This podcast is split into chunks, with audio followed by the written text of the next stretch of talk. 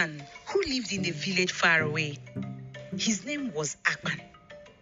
He was called Akpan because he was the first and only son of his parents. But he had two other siblings who were girls.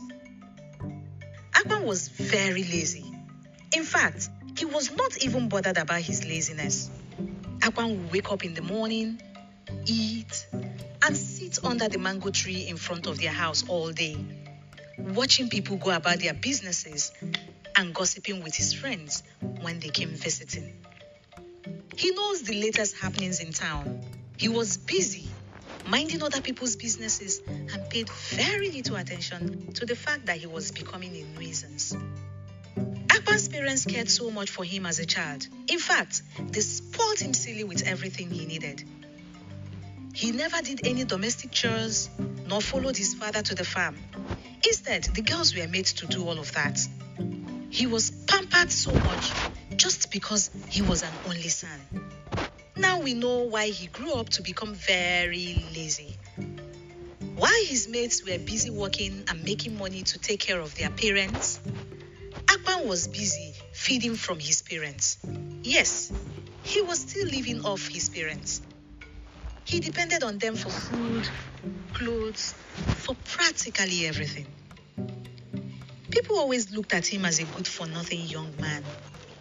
And some will shake their heads and say when they see him, Dear Lord, may I never have a son like this. He frequently got into fights and arguments with people. And none of these arguments or fights would end without someone calling him useless or good for nothing. He hated those two phrases. In fact, he hated that they had to always compare him with his friend Okon, who had become very successful. Akpan liked a particular girl in the village. Eno was very beautiful and well behaved, and everybody in the village liked her. And so one day, Akpan saw her coming back from the village stream and walked up to her. Let me help you carry your water pot, he offered. No, thank you. If you wish to carry a water pot, hurry down the stream. Your mother has gone to fetch some water from the stream. You should go and collect the water pot from her. Anyway, Akpan continued. I've been meaning to tell you something. I really like you a lot, you know. And I will want to marry you if you don't mind. I see that you're a very good girl and very hardworking too. Please let me know what you think about my proposal. I appreciate that you want to marry me. But tell me, how will you take care of a family when you are not doing anything to help yourself? Do you know how people see you? Everyone thinks you are useless and good for nothing. And I don't want to marry someone like that.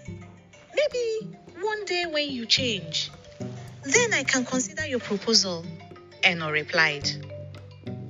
Akpan was very sad. He watched as Eno continued down the road. Good for nothing. Useless. Those words resounded in his head. He would not sleep the whole night. What do I do now? I need to change. I no longer want to be called useless or good for nothing. He thought to himself. He stayed up all night thinking